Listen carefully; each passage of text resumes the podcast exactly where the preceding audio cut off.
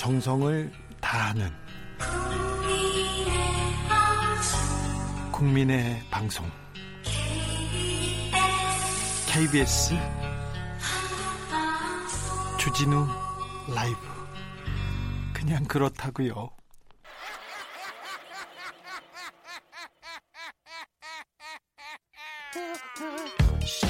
발로 뛰는 기자, 탐구하는 기자, 세상의 질문을 마구 던지는 기자, 기자가 본 오늘의 세상, 기자들의 수다.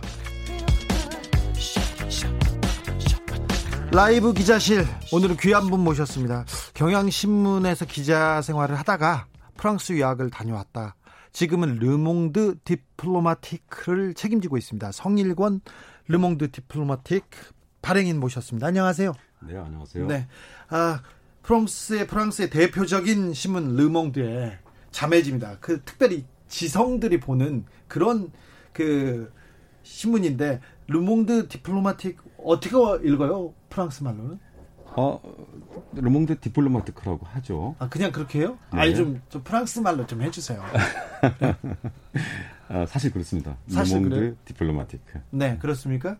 아, 르몽드에서 에, 나오는 자매진데 음. 특별히 좀 약간 사상적이고 철학적이고 그리고 좀 심도 있는 걸 모아서 만드는 주간지 이렇게 생각하면 아니 월간지죠. 월간지인가요? 네, 월간지인데. 네. 네. 그 대부분 우리가 알고 있는 사상가들, 네. 철학자들, 네. 이제 뭐, 뭐, 미셸 푸코라든가 또는 뭐, 뭐 자크 데리다라든가 네.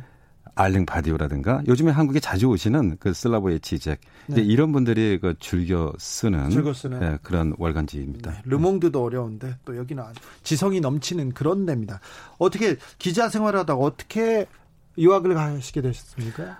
아, 사실 제가 유학 가기 직전에 제가 신문사 국제부 기자로 있었거든요. 예. 아, 그래서 어, 국제부 기자인데 잘 뭐가 뭔지 모르고 예. 이런 상황에서 아 유학이나 좀 가보자. 예. 아 나서 이제 좀 더 어, 국제부 기자로 좀 충실하기 위해서 네. 어, 유학을 갔던 거죠. 왜 프랑스입니까?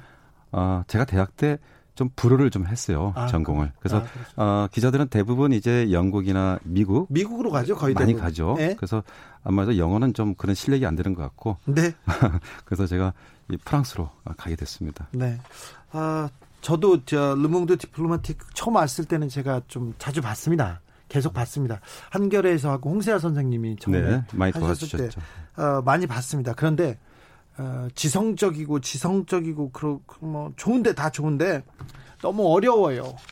저한테 어려워가지고 제가 못 보겠더라고요. 네, 사실 발행인인 저한테도 어렵기는 마찬가지입니다. 아 진짜요? 아 그렇죠. 네. 그래서 어, 전국의 많은 독자분들이 네. 똑같은 애로점을 갖고 있어요. 그럼 좀 쉽게 하시지. 아 그렇다고 저희가들이 뭐 요약할 수는 없잖아요. 그래서, 그래요? 그래서 독자분들이 그래서 어, 나름대로 커뮤니티를 통해서 네. 같이 읽자. 그렇죠. 읽고 네. 같이 토론하자. 공부하고 토론하는 어, 그런. 예, 예. 전국에 곳곳에 이렇게 산재돼 있어요. 그것도 네. 자발적으로. 네. 네. 한겨레하고는 지금 관련이 없습니까? 네, 한겨레하고는 2013년 네. 9월을. 아, 바로 헤어졌네요. 아니, 아닙니다. 한 4, 5년 정도? 예. 가다가. 네네, 가다가. 어, 그렇게 서로가 또 지향점이 다르고 네. 뭐 크게 보면 같은데 네. 아무래도 이제 저희도 이제 독립적으로 네. 어, 독립적인 어떤 목소리를 또 내야 되겠고 예. 해서 그렇게 아, 아쉽지만 르몽드 네. 디플로마티크가 그렇게 주요 이렇게 주로 다루는 주제들이 뭐 어떤 어떤 주제입니까? 크게 보면은 이제 국제 문제예요. 네. 근데 이제 포린 어페어스라든가 네.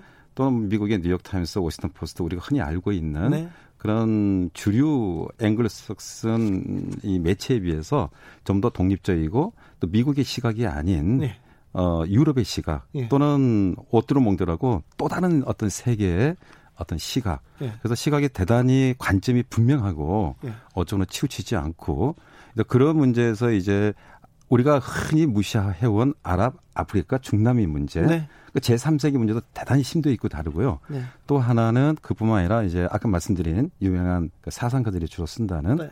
그런 사상 이야기, 또 현대 사회의 문화, 예술 그리고 환경, 복지 이런 전방위적으로 어, 그런 기사들이 어, 주로 나가죠. 네. 아, 네. 혹시 네. 르몽드 디플로마티크에 제, 저에 대한 기사가 나온 적 있나요? 아, 한번 쓰고 싶었어요. 네. 아, 근데, 예. 근데 사실 또 우리 주진우 기자님은 네. 대단히 만나기 힘든 분으로 제가 알고 있어요. 아, 그렇게만 어, 그렇게 힘든 분이 다음에 한번 예, 좋은 글도 한번 저희들이 청탁하겠습니다. 아니 제가 그 구속될 뻔한 위기에 있을 때 박근혜 정부 때 르몽드에서 네. 저에 대한 기사를 아주 크게 쓴 적이 있어요. 아, 그렇죠. 그래가지고 어 그리고 저기 국경 없는 기자회 음. 프랑스 파리에 이렇게 근거지를 네. 두고 있는데 네. 그 그분들도 많이 도와줬고 그래서 네, 네, 네 제가 프로권에서는 조금 이렇게 이름이 있어서 괜히 한번 물어봤습니다. 아, 예. 이고 부끄럽습니다. 저희도 이제 그 종종 네. 불어로 된 기사를 프랑스 본사에 송구하거든요. 예. 예 그러면 그 무렵에 이제 저희 뭐 한국 언론에 여러 가지 문제 다룰 때 우리 이 기자님, 이제 주 기자님, 죄송합니다. 주 기자님의 어떤 멘트를 좀 달아서 아니, 부끄럽게 좀더 네. 심도 있게 한번 다루겠습니다. 아무튼 저도 공부한다고 생각하면서 읽고 이렇게 어, 심도 있는 그 생각들, 철학들, 사상들 할 때는 꼭 이 르몽드 디플로마틱 읽곤 했는데요. 어, 최근에 어, 최근호에서 가장 주목할 만한 기사는 어떤 기사입니까? 예, 제가 그래서 이 저희 르몽드 디플로마틱을 가져왔는데 네. 어, 어떻게 영상이 될지 모르겠습니다. 네, 영상에도 보입니다. 네네. 그래서 아마도 코레, 이 코로나 때문에 예. 어, 언택트 사회에서 안녕하신가요? 예. 또 그리고 요즘에 우리나라도 NGO 문제가 좀 심각하잖아요. 네. 그래서 뭐 국제 NGO 문제인데 권력을 잡고 세상을 거머쥐겠다고 이런 제목을 달았고 또 국내 필자들이 약 한 2, 30% 정도 써요. 예. 그래서 어 뭐 삼성공학을 좀 제목은 좀 센데 예. 삼성공학을 해체하라 해서 삼성 문제를 다루었고 그 다음에 여러 기사들이 있는데 이걸 다 소개할 수는 없어요. 네. 전체 40년 중에 그 기사가 한 30꼭지 정도 되거든요. 네. 그래서 그 때문에 다 중요한 기사 같아요. 저희들이 보기에는. 알겠습니다. NY 리님이 종이 빳빳하니 좋아 보인다 이렇게 얘기하는데 종이 빳빳한 게 중요한 게 아니라 이거 하나 딱 들고 다니지 않습니까? 아 프랑스에서도 지성들은 이거 하나씩 들고 다닙니다. 아, 저 사람 뭐 좀 안 해? 그러면 이거 들고 다니는 거예요. 아, 좀 폼은 납니다. 폼으로 볼 수는 없는데 내용도 굉장히 깊은데요. 오늘은 그러면 어떤 기사 이렇게 그 소개해 주시겠습니까? 네, 시간이 많으면은 다 소개하고 싶은 심정이에요. 아니, 전원은 네. 다 소개하고 싶진 않아요. 어려워서 다 안 하고 하나만 어, 할래요. 아무래도 지금 이제 이 미국이 지금 심각하잖아요. 네. 어, 미국의 어떤 대통령을 한번 잘못 뽑아가지고 네. 상당히 심각한데 그래서 지금 미국 대선도 가까워지고 해서 예. 어, 그 미국 대선과 어, 또 트럼프 또 바이든에 대해서 얘기를 좀 나누고 싶습니다. 네. 어, 기사는 어떤 분이 쓰신 거죠? 예, 토마스 프랭크라는 분이에요. 네. 예. 그래서 토마스 프랭크는 우리 국내에서도 꽤 많이 알려진 예. 어, 누가 미국 아 왜 가난한 사람들은 부자를 위해 투표하는가라는 예, 그 예. 책이 있어요. 예. 어, 그 책을 쓰신 분인데 이분이 이제 르몽드 디플로마티크에 누가 미국 대통령이 되더라도 근본적인 변화는 없다. 이제 이런 주제로 예. 어, 글을 쓰신 거죠. 아, 좀 절망적이네요. 누가 대통령이 돼도 근본적인 변화는 없다. 네. 어떤 음. 내용입니까? 예, 미국의 지금 사실은 이제 코로나와 같은 이 바이러스 감염이 미국의 어떤 사실 이미 우리가 예견된 거지만 이미 오래전부터 미국의 수많은 영화, 소설, 논문에서 이렇게 언급되지 않습니까? 예.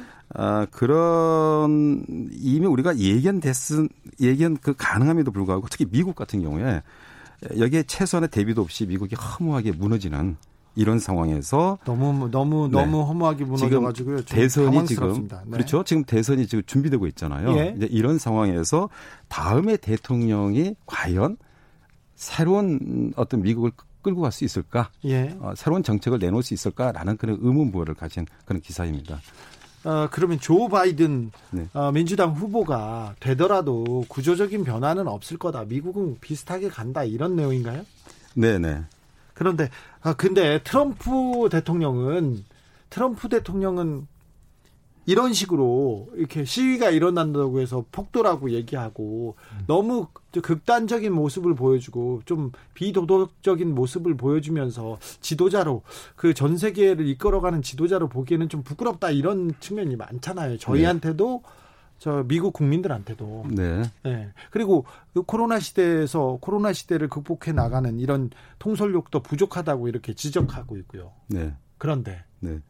근데 이 지금 미국이 그 민주당 경선에서 바이든이 됐잖아요. 네. 우리 뭐 좀 뭐 얘기하자면 네. 미국의 어떤 진보 진영의 어떤 희망이었던 샌더스는 예, 샌더슨을 네. 그냥 누르고 예. 아쉽죠. 근데 어 바이든의 선거 공약은 중도층을 겨냥해서 현상 유지를 공약으로 내세웠어요. 그러면서 당, 이 스스로가 내가 대통령이 당선되더라도 근본적인 변화는 없다. 예.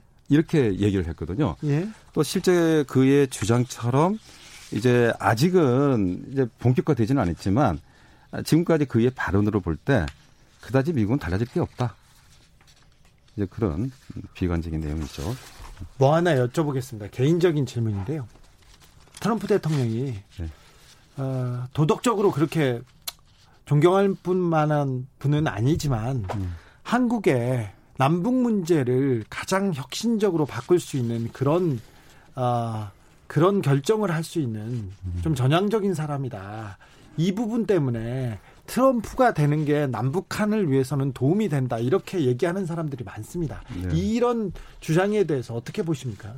그거는 이제 우리의 어떤 짝사랑이죠. 우리의 희망상. 근데 트럼프는 이런 남북 문제도 자기의 어떤 지지라든가 자기의 어떤 정책의 한 수단으로서 도박을 하는 것이지 결코 어떤 진정성을 가지고 이거 북한 핵 문제를 해결하겠다. 예. 또는 어떤 뭐 우리의 또 소원인 어떤 평화 정착이라든가 이런 건 전혀 생각지 않거든요. 언제든지 또 사업가 출신이다 보니까 언제든지 어, 목표를 위해서라면 이 이걸 한 수단으로 이용하는 거죠. 좀 위험 가, 위험은 있지만 그래도 남북 문제를 풀 수 있는 그 그런 모험을 걸 만한 사람이다 이렇게 지난 이미 어 거의 4년 가까이 네. 이미 우리가 다 알고 있잖아요. 전혀 진정성이 없었다는 거. 아니 그 전에 오바마 대통령은 굉장히 음. 훌륭한 인격자였고 존경할 만한 사람이었지만 남북 문제에 대해서는 음. 전혀 한 발짝도 움직이지 않았지 않습니까? 네, 크게 보면은 대외 정책은 공화당이 집권하나 민주당이 집권하나 미국의 대외 정책은 전혀 바뀌지가 않습니다. 예. 그러니까 네. 그러니까 좌충우돌하는 트럼프가 그래도 남북 문제 물꼬를 아. 틔우지 않을까요? 그건 우리만의 생각, 우리만의 착각이고 우리만 그렇게 트럼프의 초기에 뭐, 아, 노벨 평화상을 줘야겠다, 뭐 해야겠다는데, 그건 넌센스죠. 넌센스. 그걸 마찬가지로 르몽드 디플로마티크도 초기에 그런 착각에 대해서 제대로 진실을 봐라라고 예. 지적을 했어요. 그러면 이 그 칼럼 저자는 조 바이든이 당선될 가능성이 높고 네. 당선된 이유를 에, 이후에도 별 문제가 별 다른 변화는 없을 거다 이렇게 지적하고 있습니까? 예측하고 있습니까? 네네네. 어 이거 그러면 우리는 어떻게 해야 됩니까? 어, 아마 남북 문제도 어쩌면은 어, 트럼프보다는 좀 답답할 수 있어요. 더 예. 답답하면 어떻게 해요? 왜냐하면 트럼프는 어떨 때 기분에 의해서 네. give and take가 어느 정도 분명하기 때문에 네. 어, 얼마든지 그렇게 할 수 있지만 네.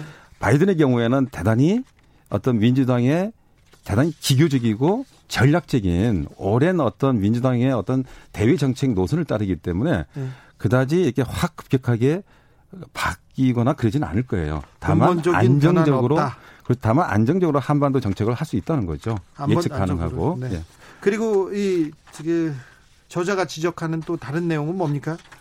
어, 저자는 이번 일로 해서 이번 코로나 사태로 인해서 미국의 진실, 숨겨진 진실이 어느 정도 드러났다는 거예요. 예. 그 진실이라는 건 뭐냐면 어, 미국이 그동안에 내세운 어떤 사회적 공동체라는 게 있지 않습니까? 예. 미국 하면 우리가 공동체 생각하잖아요. 네. 대단히 어떤 시민의식이 강하고. 전 세계를 이끌고 네. 가고. 그 허상이 밝혀진 건데. 예. 자, 코로나 사태로 이 언택트 사회에 적응할 수 있는 사람들은 오로지 사실은 적응할 수 있는 사람들은 여유 있는 계층. 그러니까 노동으로부터 해방된 시간과 어떤 장소로부터 해방된 그런 부유층들인데 이들의 안전한 삶을 위해서 택배 노동자들이라든가 이런 분류 계층 노동자들이 이 3D 업종을 대부분 커버하잖아요. 네. 우리도 마찬가지잖아요. 그 사람들한테 계속 코로나 확진자가 계속 네네네, 증가하고 네, 있고요. 네. 어떤 그런 어두운 진실이 이번 사태로 인해서 낱낱이 밝혀졌다는 거죠. 뭐다 네. 알고 있는 상식인데 네.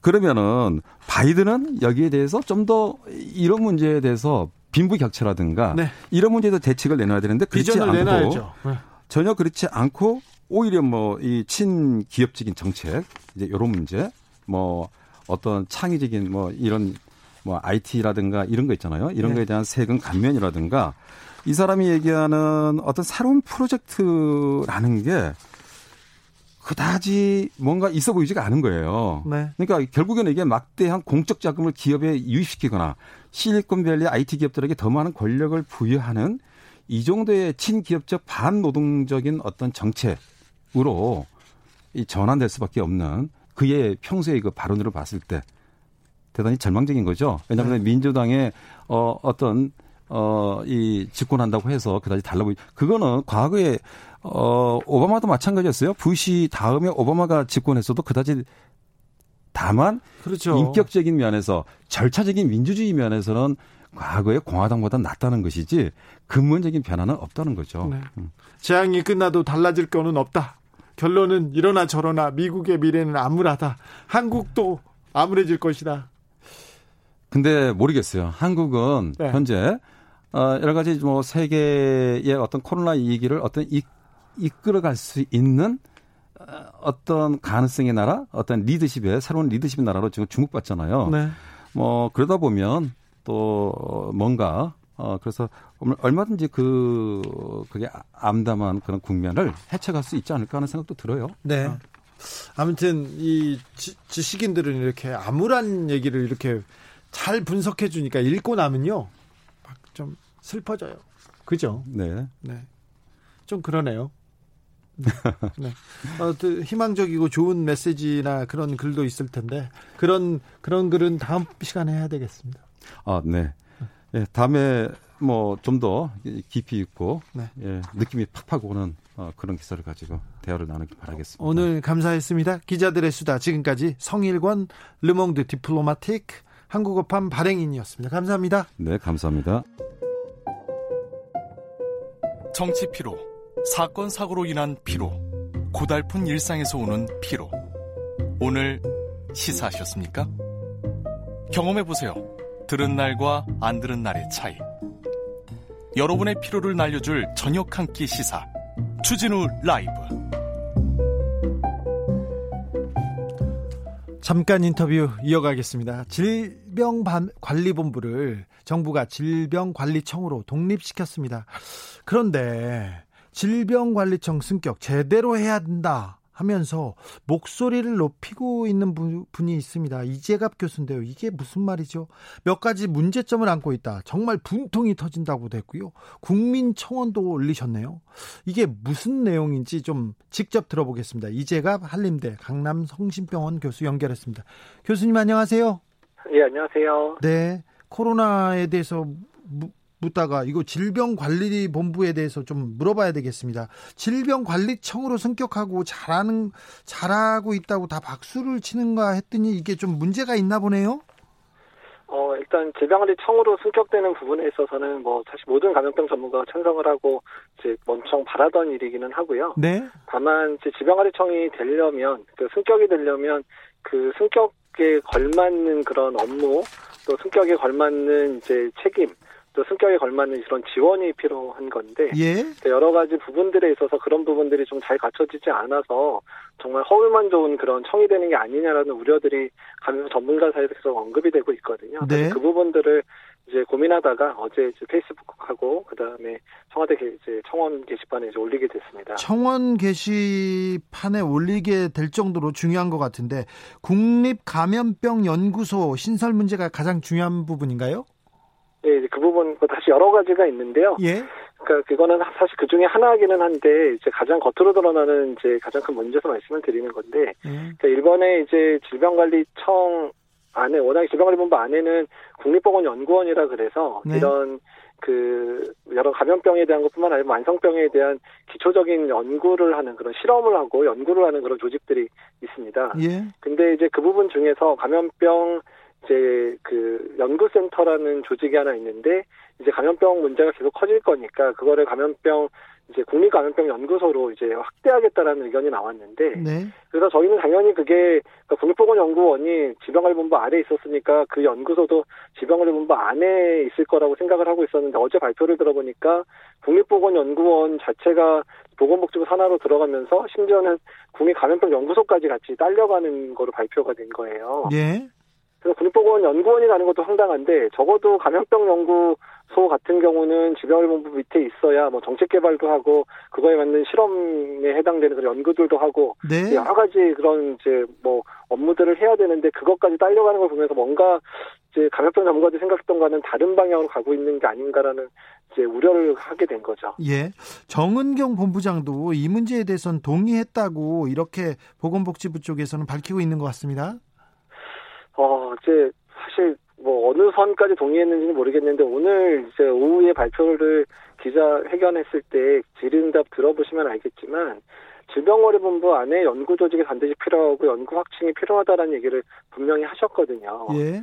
그러니까 워낙에 감염병 전문가들이 생각했을 때 국내 감염병 연구소가 그런 역할을 할 거라고 생각을 하고 사실 건의도 많이 했었고 그러다가 이제 이제 채택이 된 부분이었는데 그러면 이렇게 되면 질병관리본부 안에 감염병 연구를 하는 조직을 또 다시 만들어야 되는 상황이 생기는 거예요. 예.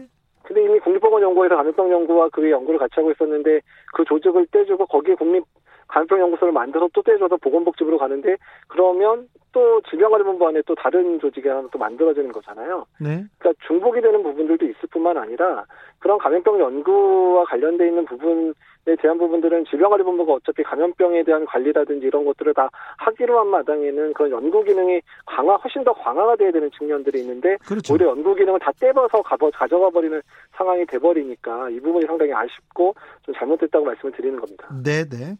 질병관리청으로 이렇게 그 승격이 되면서 의사 출신 인력이나 역학조사관 같은 전문성이 좀 있는 분들의 그 충원은 약속이 돼 있습니까? 그러니까 이제 그 부분은 아직 논의 결정이 안 된 부분이 이제 그 부분 논의가 많이 필요한데요. 그러니까 청이 됐을 경우에 이제 그런 그 청 안에 생겨있는 신설부서도 상당히 많아질 거고 예? 그러다 보면 인력이 상당히 많이 필요하게 될 거거든요. 네. 그러니까 그 부분에 대한 그림은 아직 안 나왔는데 이제 그 부분들을 충분히 이제 제공도 해야 되고 새로 뽑을 수 있게끔 해주는 방법이 되는데 만약에 또뭐 이제 부처는 청으로 됐는데 그런 인력이라든지 또는 뭐 재정 지원이나 이런 부분들이 행안부라든지 기재부에서 충분히 지원을 해주지 않으면 오히려 국립보건연구원까지 떼가는 상황이 되니까 오히려 더 작은 조직이 될 가능성도 상당히 높아지는 상황이에요. 네. 그래서 그런 인력과 그리고 이제 재정 그러니까 예산과 관련된 부분에 있어서도 충분한 지원이 필요한데 그 부분에 대한 논의는 아직까지 이제 어느 방향으로 갈지에 대한 얘기는 아직 나오고 있지는 않습니다. 화양연화님이 전문가가 필요한 거죠. 아쉬운 조직 체계네요. 얘기하셨고요. 정민호님은 공무원들 부처 이기주의가 작동했나 보군요. 이런 얘기합니다. 어떻게 아, 예. 생각하세요? 뭐 어차피 이제 이런 어차피 이제 두 조직이 갈라서게 되면 당연히 경쟁도 할 수 있고 이런 이제 이제, 컴, 이제 갈등이 생길 수밖에 없고 이거를 잘 해결해 나가는 게 또 민주주의 국가 또 민주정부의 또 특성이라고 생각은 하는데요. 네. 그렇기 때문에 또 민간 전문가들이 또 이런 의견을 강하게 얘기를 해야 좋은 방향으로 갈 거라 생각하고 의견을 내고 있는 부분입니다. 어, 큐마티니님이 내일 보건복지부 장관 출연시키세요 얘기하는데 저희가 어, 장관님한테 바로 출연 요청 드리겠습니다. 아니면 청와대 사회수석한테 어떻게 된 건지 좀 따져보겠습니다. 어, 청와대 청원을 올릴 정도로 이 문제가 지금 시급하고 중요한 문제라고 보시는 거죠? 예, 일단은 이제 그 연구소에 대한 부분뿐만 아니라요. 네? 사실 지금 질병관리청이 되면서 그러니까 감염병 기능, 그러니까 정책 기능에 해당되는 부분들도 강화가 돼야 되기 때문에 오히려 보건복지부의 일부 그 정책 기능들은 사실은 감, 그 질병관리청에 넘겨줘야 되거든요. 예. 근데 전혀 넘기는 모습이 전혀 안 보여요. 그런 그림이 안 나오고 있는 상황들이고 일부는 오히려 질병관리청이 더 갖고 강화해야 되는 부분들을 일부는 좀 보건복지부가 뒤집어서 더 가지고 있으면서 관리 감독을 강화하는 측면으로 좀 바뀌는 부분들도 사실 보이고 있거든요. 네. 그리고 또 한 가지 또 말씀드릴 거는 이제 그 지방에다가 이제 감염병 관리 센터 형태로 이제 센터를 만든다라고 지금 얘기가 나오는데 네. 센터가 되면 이건 일종의 그냥 지방 사무소 역할 정도밖에 못 하거든요. 예. 그러니까 행정권이 이제 없기 때문에 그냥 거기서 지자체랑 그냥 뭐 협의를 하는 수준이지 업무를 진행할 수 없기 때문에 그 부분들도 저희가 초기에 계속 안을 올린 거는 지방청을 만들어서 행정 권한을 같이 줘야 된다. 그래서 이제 지자체랑 이제 동등한 권한을 가지고 논의하고 상의하고 이제 지방에서의 그런 감염병 관리 기능을 대폭 업그레이드하는 방식으로 얘기했는데 갑자기 센터로 축소돼서 발표가 됐습니다. 그래서 네. 이 부분도 상당히 좀 우려가 되는 부분이고요. 네. 어, 조금 이상하네요.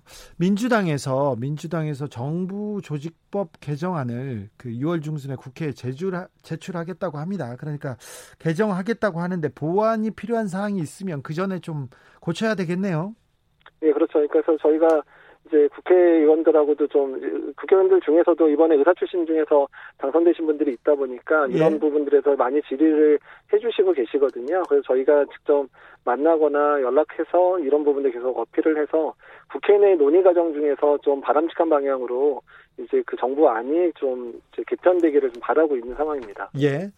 어, 그 코로나 현황도 좀 물어보겠습니다. 인천 개척교회 그리고 교회 부흥회 이런 교회를 매개로 한 전파 확산이 아, 심합니다. 안수 집사님이시라면서요? 아, 예, 제가 그렇습니다. 예. 네. 안수 집사님으로서 이거 이 자 부흥회 그 교회 예배 이거 조금 어떻게 조금 안 할 수는 없잖아요. 안 할 수는 없는데 어떻게 해야 이렇게 확산을 좀 줄이 줄일 수 있을까요?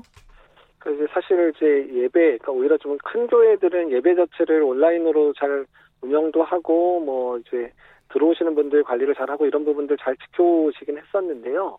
그러니까 사실 작은 교회들이 여러 부분들 많이 힘들잖아요. 뭐 재정적으로 네. 힘들고 여러 부분들 힘든 데다가 이제 그런 신앙적인 그런 모임들 하기 위해서 여러 교회가 이제 연합으로 모이고 시기도 하고 또 작은 부흥회나 이런 것들로 이제 교회를 이제 유지하시는 그런 이제 교회들도 상당히 많거든요. 네.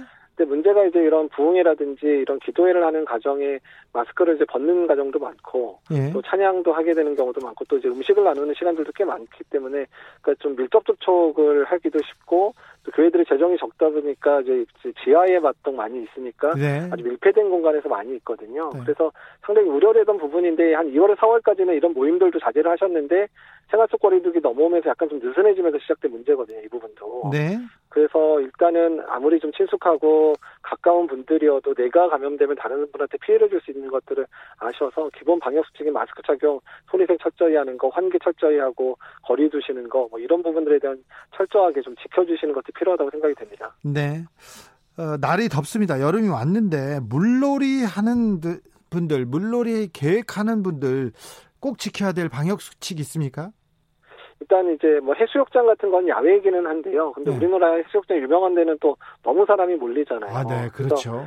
사람이 몰려버려서 이제 접촉을 하게 되면 수영 또 해수욕장에서 마스크 쓰고 그 해수욕을 할 수 있는 상황은 아니니까 예. 그래서 너무 사람이 많을 만한 곳은 이제 국민들 스스로 안 가주시는 게 사실 많고 맞고요. 아, 예. 또한 사람이 몰리는 경우에는 정부 차원에서도 그 숫자를 줄일 수 있는 방법들을 좀 이제 연구를 좀 많이 해야 될 것 같고요. 예.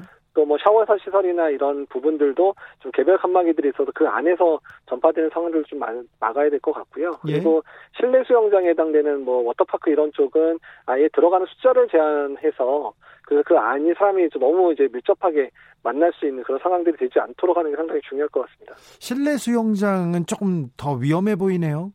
네, 그렇죠. 이제 밀폐된 공간이고 뭐 환기가 쉽지 않은 부분들이 있어서 그래서 되도록 뭐 수영장 이용하실 거면 야외 이제 워터파크 야외에 있는 부분들 이용하시는데 또 그것도 중요하지만 또 사람 많은 데는 또안 가셔야 되거든요. 예. 그래서 좀 적절히 시간대를 나눠서 한적할 때 이용하시든지 아니면 여름에는 그냥 집에서 그냥 찬물에 발 담그시고 지내시는 것도 나을 수도 있다는 생각이 듭니다. 선생님 사람이 없으면 해수욕장에서 마스크 안 껴도 되죠? 그렇죠. 아주 뭐 너른 공간에 사람 별로 없을 때야 마스크 안 쓰고 있으셔도 상관은 없죠. 바닷물은 사람... 그, 예, 바닷물에서 네. 코로나1 그 바이러스가 살아남고 그러진 않겠죠? 그러진 않을 것 같습니다. 염분에 그렇게 강한 바이러스는 아닙니다. 아, 예. 그거 다행이네요. 네. 아, 지금 코로나 상황이 어떻습니까? 계속 30명대는 유지되는 걸 보면 이 상황, 이런 30명, 2, 30명 계속 그 발생하는 이 상황을 계속 현상으로 보고 이렇게 생활하는 게 맞나요? 그러니까 일단 저희가 좀 우려되는 바는 이제 3월, 4월에 안 보이던 환자분들이 많이 느는 게 뭐 식당이라든지 뭐 교회라든지 뭐 이런 뭐 돌잔치 이런 일상생활하고 아주 밀접하게 연관된 곳에서 환자가 발생을 하고 집단 발병을 하고 있거든요. 그러니까 그렇다는 얘기는 우리가 2월 한 3, 4월에는 사회적 거리두기를 잘했기 때문에 벌어지지 않았었던 그런 조용한 감염이 있더라도 그분들이 안, 이동을 안 하고 안 만나니까 전파가 안 됐는데 이제는 좀 만나기 시작하고 이러니까 전파되는 사례들이거든요. 네네. 그래서 네. 일단은 국민들께서는 사람이 많은 공간들 에서는 좀 안 가시는 게 좋겠고 또한 예. 아무리 가까운 사람들 만나더라도 되도록이면 마스크를 쓸수 있는 상황에서 만나시든지 아니면 넓은 공간 그러니까 야외 공간 이런 데서 좀 편하게 만나시든지 이런 식으로 하셔야 지금 상황에서는 이런 이제 소규모의 집단 발병이 차단될 수 있을 거라 생각이 듭니다. 아, 네. 말씀 감사합니다. 예, 감사합니다. 지금까지 이재갑 한림대 한강 강남 성심병원 교수였습니다. 감사합니다. 아, 저기 정보 정보 교통정보센터 가기 전에 문자 몇 개만 읽고 갈게요. 마키님이 4시부터 내내 고구마예요. 정말 체하겠어요. 왜 이렇게 답답한 소식만 있는지. 아니 그렇지만 않아요. 얼른 냉수 드세요. 괜찮아요, 괜찮아요. 네, 좋은 소식인데 왜 그래요? 네. 반우님 역시 전문가의 적극 의견 제시 좋습니다. 올려놓고 토론하고 넘어가는 게 좋죠. 그렇습니다. 네. 토론하고 잘못된 것은 고치고 그렇게 가야죠. 송정희님, 아이고, 업무 분장할 때 원래 밥그릇 싸움 하는 거요. 이렇게 얘기하는데 그럴 수도 있죠. 그래도 토론으로 바로 잡고 갔으면 좋겠습니다. 테이크아웃 시사 나왔습니다. 오늘도 하나 챙겨가세요. 주진우 라이브.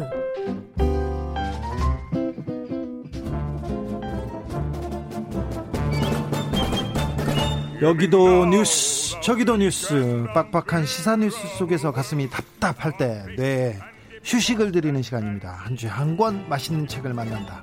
책의 맛.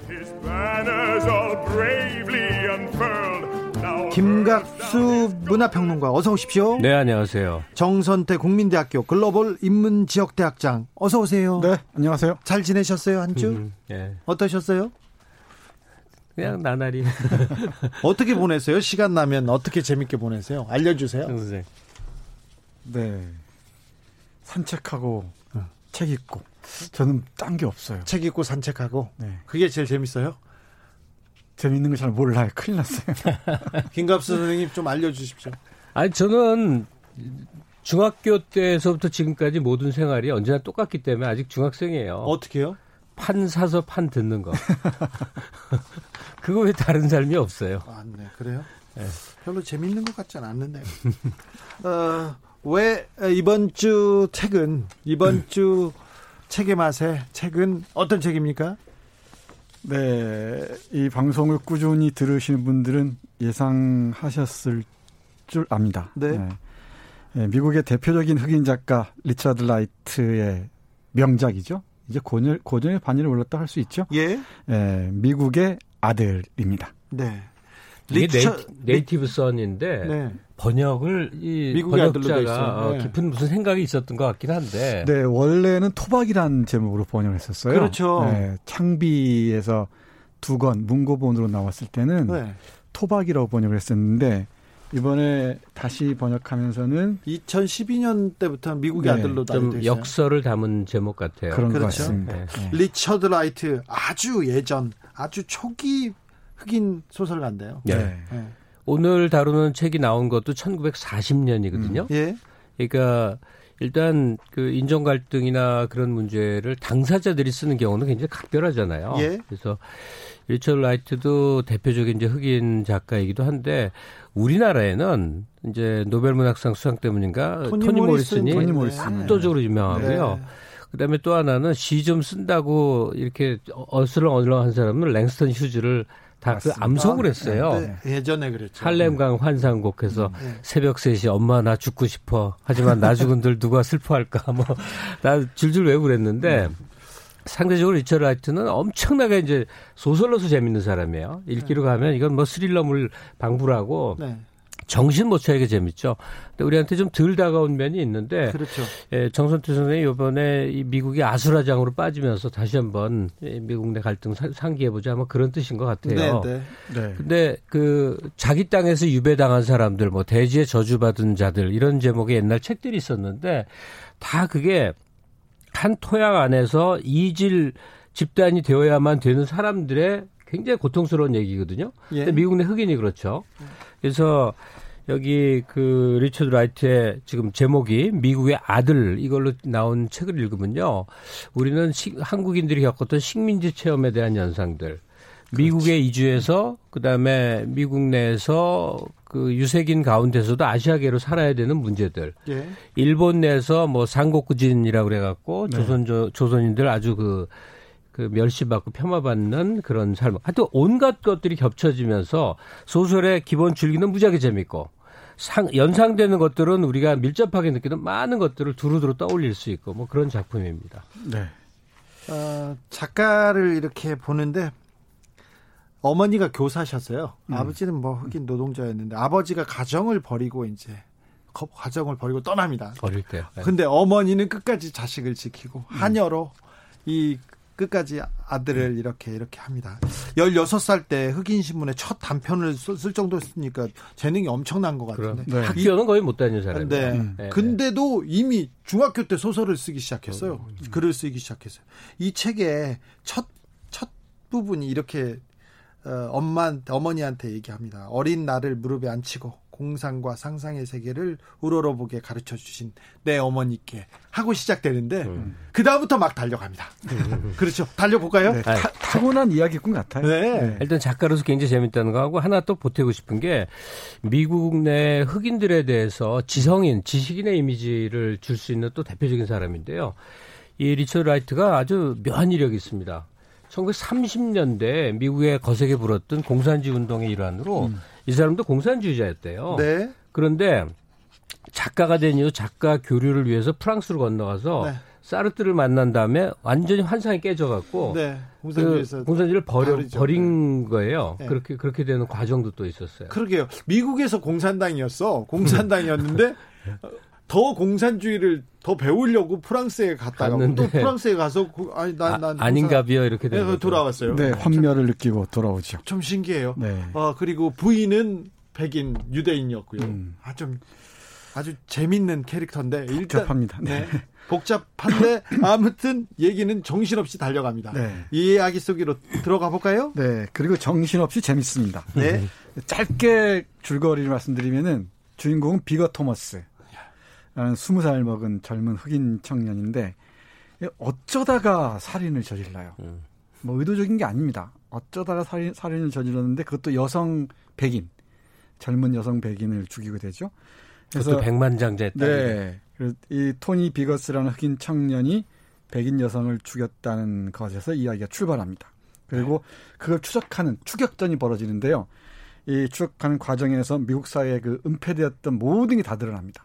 이 차별, 불평등, 빈곤, 그, 그 무지막지한 슬럼가의 모습들, 이 비거 토머스의 길을 통해서 미국 사회가 은폐하고 있는 게 무엇인지를 고스란히 드러내주는 그야말로 뭐랄까요? 미국의 심장부로 들어가는 로드 무비 성격도 있어요. 아, 로드 무비. 대단히 흥미진진합니다. 네. 근데 정선태 선생이 어쩌다가 백인 여성을 살해했다고 그러잖아요. 네. 그게 굉장히 이게 미묘해서 한마디로 설명이 잘 안 되거든요. 네, 복잡합니다. 근데 저희 그 대목 읽으면서 뭐 생각했냐면 문소리 나온 그 저 오아시스 영화 생각나요?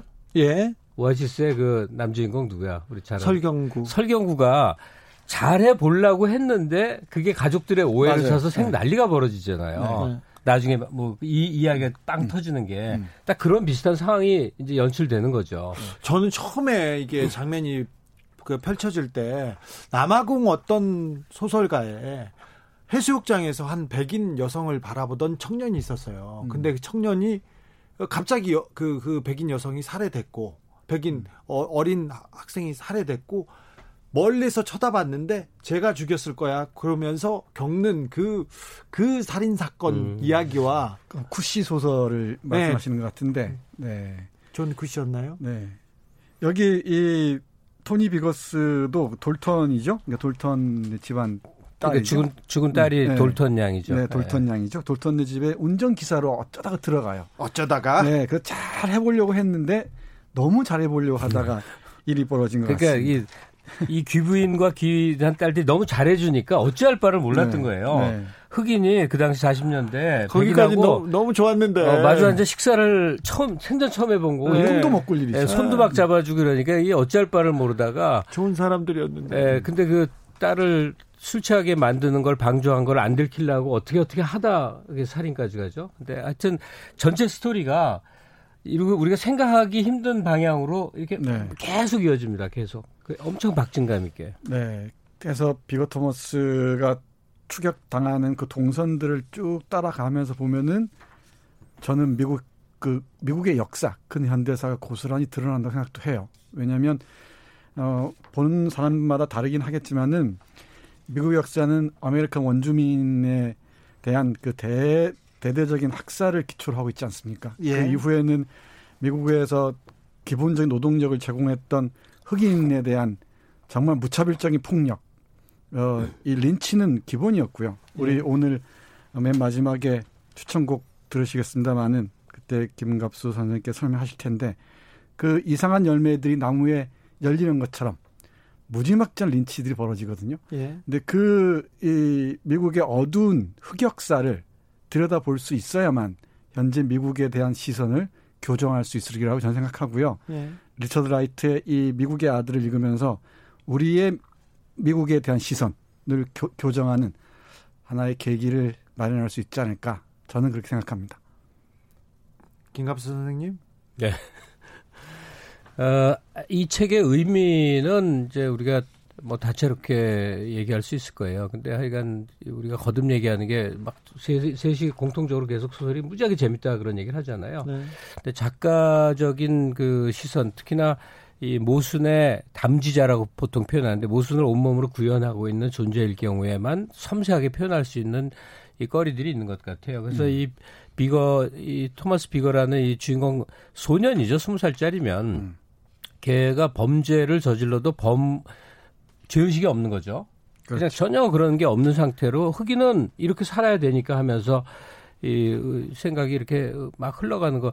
저는 이 소설을 읽는 과정에 별 생각을 다 했었어요. 왜냐하면 이 우리 사회도 어떤 대형 범죄 사건의 주인공들에 대해서 댓글 같은 거 보면 증오가 엄청나거든요. 예. 비난받아 마땅한 사람일 수는 있어요. 네. 근데 그 범죄자의 내면 세계, 그가 그러할 수밖에 없었던 전후 맥락이나 동기에 대한 생각을 점점 우리는 안 해주는 분위기예요. 죄인은 이 맞아 주고 싸다 이런 식의 분위기인데 사실은 누구나 잠재적 범죄 가능성은 지니고 사는 거거든요. 현대인들은 그 속에서 이 주인공 비거라는 청년이 미국 사회에서 겪을 수밖에 없는 그 어디에도 정착하지 못하는 심리 상태, 변방의 사람이고 별개의 사람과 같은 그, 그 고립된 상태를 아마 그냥 멀쩡히 살아가는 사람들도 공감할 수 있는 여지가 많을지 않을까 생각을 합니다. 그 아울러서 말씀드리면은 어, 조지 플로이드의 그 죽음 이후에 정말 저항 시위가 걷잡을 수 없이 벌어지고 있잖아요. 네. 근데 그 과정에서 일부 뭐 약탈 이런 게 벌어지는 모양인데 이 저항 저는 폭동이라는 말에 동의하기 어렵습니다. 그건 네. 뿌리 깊이 남아 있는 미국 사회에서 그 소수자들의 저항의 일환으로 봐야지 예. 이 약, 몇몇 약탈을 예로 들어서 흑인에 대한 부정적인 증오적인 언어를 내뱉는 것은 미국 미국 사회에 대한 어, 올바른 인식이 아니다. 저는 그렇게 생각합니다. 어, 미국 그 조지 플로이드 사망 사건 이후에 지금 시위가 걷잡을 수 없이 번지고 있는데 네. 이 사건을 보는 국, 우리 우리나라 사람들의 시각이 굉장히 놀라워요. 네. 댓글을 보면 맞습니다. 네, 그 흑인을 비하하고 욕하고 그러는 일이 너무 좀 놀라울 정도예요. 너무 충격적이에요. 그야말로 그 프란츠 파농의 말을 빌면은 어, 노란 피부 하얀 가면을 쓴 사람들이죠. 예. 아니, 그러니까 한국인들이 백인에 빙의한 사람들 의외로 많습니다. 백인을 자기가 백인 줄 알아요. 아니요, 숭배해요. 백인은. 음. 그렇죠. 너무 숭배하고 음. 나머지는 다 유색 인종은 무시하고 인종 차별적인 관점이 굉장히 많은 분들이 있어요. 음. 있어요. 근데 자기도 유색인인데 우리도 유색인인데. 아니 그런데 예. 어떻게 이 그 흑인들이 흑인들이 이 뿌리 깊은 인종 차별에 차별에 비판하기 위해서 일어, 들고 일어났지 않습니까? 이제 음. 사람이 죽었잖아요. 음. 이건 근데 이번 그 미국의 그 흑인 갈등도 뭐 새삼스러운 게 아닌 것 같으면서도요. 한국인들은 미국이라는 나라를 의식하면서 사는 수밖에 없거든요. 저도 어릴 때부터 내내 미국은 꿈의 나라 같은 때가 있었고 80년대 접어들면 극복돼야 될 막 거의 적군처럼 느낀 때도 있고 쭉 있는데 보면 그 지금 현재 미국이 제가 미국이라는 나라를 이해하기 시작한 이래로 가장 흐트러져 있는 것 같아요. 예. 미국 사회 전체가 지금 완전히 그냥 혼돈의 멜팅팟처럼 막 엉망진창으로 가고 있는 게 아닌가 뭐 그런 생각이 드는데 한국은 과거하고 전혀 다른 나라가 돼 버려 갖고 말이에요. 예전에는 미국의 국력에 편승해서 그 부분처럼 어쨌든 나라를 지탱한 측면이 분명히 현실로 있었는데 네. 지금은 중국하고 미국 사이에서 우리가 거래를 해야 돼요. 미국인을 다시 보고 미국을 다시 보고 미국의 권력 체제를 이 있는 그대로 온당하게 이해를 해야 되는데 한국을 이해할 때 남북 분단 모순이라는 걸 이해하지 않으면 설명이 안 되듯이 미국에는 그 인종 갈등 아무리 좋아진 것 같아도 흑인들이 처해 있는 사회 경제적 지위에는 그 차별성은 여전하다는 전제에 대한 제대로 된 이해가 있어야 그래야 미국이 보일 것 같아요. 해서 저는 한국 사회에 만연해 있는 미국에 대한 그 왜곡된 이미지 정말 유서 깊은 이미지죠. 이 제가 아는 한은 독립신문 단계부터 미국은 지상천국으로 이미지화됩니다. 그리고 그때부터요. 그렇습니다. 그리고 저는 조선조까지 가는데 네. 조선조의 어떤 선비들은 중국을 자기 나라보다 더 숭배하고 네. 마음에 그 그렇죠. 그 이제 이렇게 모, 모국으로 삼았잖아요. 네. 그 전통이 이어져서 지금 시위할 때 태극기 대신 성조기 드는 사람들이 조선조 4대 저 4대 하던 사람들의 그 전통의 연장이라고 저는 생각을 해요. 옛날에는 뭐 좋은 거 있으면 미제야 미제라면 미제가 제, 제일이라고 했죠. 그 독립신문 단계에서 시작해서 이승만 박사 이른바 이미지. 네. 에, 그리고 한국 전쟁을 거치면서 은인이라는 이미지. 네. 그게 굳어지면서 미국의 실상을 제대로 들여다보지 못하게 되지 않았나 싶기도 합니다. 그래서 아까 말씀하신 대로 분열증을 앓고 있는 것 같아요. 우리는 유색 인종이면서도 백인처럼 사고하고 행동하는 경향이 있죠. 송물님도 우리는 미국에 대해 정치적으로 세뇌당한 듯해요. 이렇게 얘기하십니다. 어, 작, 그 작품으로 조금 돌아가서 작가 리처드 라이트가 주인공 토마스 비거라는 인물과 관련해서 좀 한 말이 있지 않습니까? 네, 대단히 인상적인 말인데요. 제가 한번 읽어보겠습니다. 나는 비거 토마스가 흑인만은 아니라는 사실을 발견했다. 그는 백인일 수도 있으며 이 세상 어디에나 문자 그대로 수백만의 비거가 있다. 이 비거라는 인물을 더 넓은 시야로 바라보게 된 것이 내 인생의 전환점이었다. 어, 확실하게 미국에서 사람들이 살아가는 거대한 진흙탕 같은 삶을 의식하게 되었다. 마치 사람들의 삶을 한결 깊숙이 들여다볼 수 있는 엑스레이 같은 기능이 있는 안경을 낀 느낌이었다. 해서 비거 토마스를 통해서 미국 사회를 정말 엑스레이 비추듯이 들여다볼 수 있었다는 점 것이죠. 네.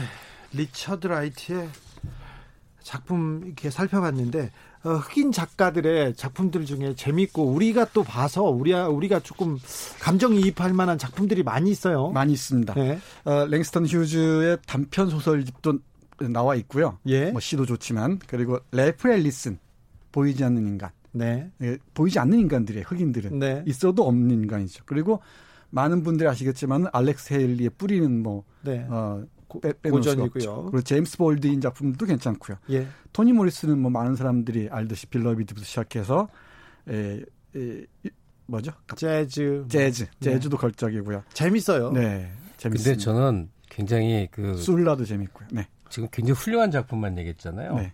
근데 말콤 엑스 평전이 그렇게 맞아요, 재밌다. 맞아요. 말콤 엑스 평전. 거기 유명한 현그 다큐니까 유명한 가수가 다 나와요. 현대사가 다 나오고 네. 또 거기에서 또 재밌는 로맨스도 많이 나오잖아요. 네. 아, 그 말콤 엑스 읽을 때가 기억나요. 아, 그럴까요? 1920년대 니그로 르네상스부터 시작하면은 뭐 어마어마하죠.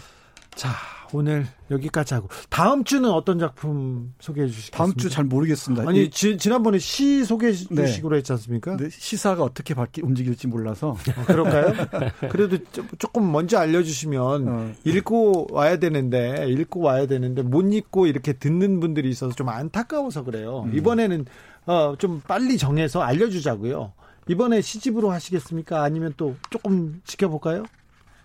시집으로 하죠. 우리 김갑 선생님께서 네. 여름에는 음, 음. 시 그건 네. 잘 모르겠습니다만 근데 분위기하고 좀 안 맞는데 갑자기 이성복의 남해 금산 떠오르네. 아 남해 금산 좋습니다. 네. 이성복 시집으로 할까요? 그럼 네, 이성복 시집 일단 뒹구는 돌은 언제 잠겠는가가 제일 유명한데 네. 그 후속작 남해 금산이 어, 좀 달라요. 첫 해체 시처럼 막 복잡한 게 아니라 남해 금산은 일종의 이 좀 짧은 단편 단문으로 이루어져 있는 예, 울림이 많은 시거든요. 네. 그거 저 인터넷 찾으셔도 많이 찾을 수 네, 있습니다. 네, 지금 남해 금산 가면 참 좋을 겁니다. 음. 어떻게요? 딱 이 계절. 이 계절이. 네. 네.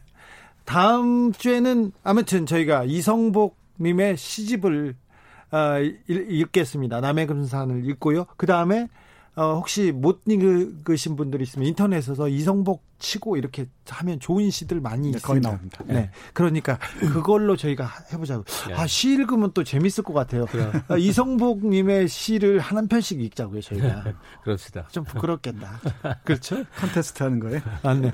그리고 또 시집, 아, 시집 음. 좋죠. 네. 네, 시집 좋죠. 이 시기에, 예, 네. 할 얘기 음. 많아지겠죠? 네. 네. 아, 다음 주에는 또 어떤 책으로 이렇게 될지 너무 기대됩니다. 네. 오늘 어떤 곡 이렇게 소개해 주시겠습니까? 김갑수 선생님이? 네, 뭐, 아니 뭐 오늘 책 때문에 연상되는 거지만 네. Strange Fruit이라는 노래는 재즈 싱어면 다 한 번씩 부르는 노래인데 네. 이상한 열매죠. 네. 이 열매가 뭐냐면 네. 어디 이렇게 농장 인근에 열매들이 열렸는데 이상하게 주렁주렁 열려 있대요. 그게 네. 뭐냐면 흑인들이 뭘 잘못을 저질면 거꾸로 매달아 놓고 때려 죽였거든. 아이고. 이렇게 맞아 죽어 맞아 죽어서 나무에 매달려 주렁주렁 달린 흑인들을 노래한 거예요. 아이고. 네. 빌리 할러데이가 그 데뷔 때 이 노래를 부릅니다. 근데 네. 어, 애절하죠. 네. Strange Fruit가 되는 그 신세들 말이에요. 네.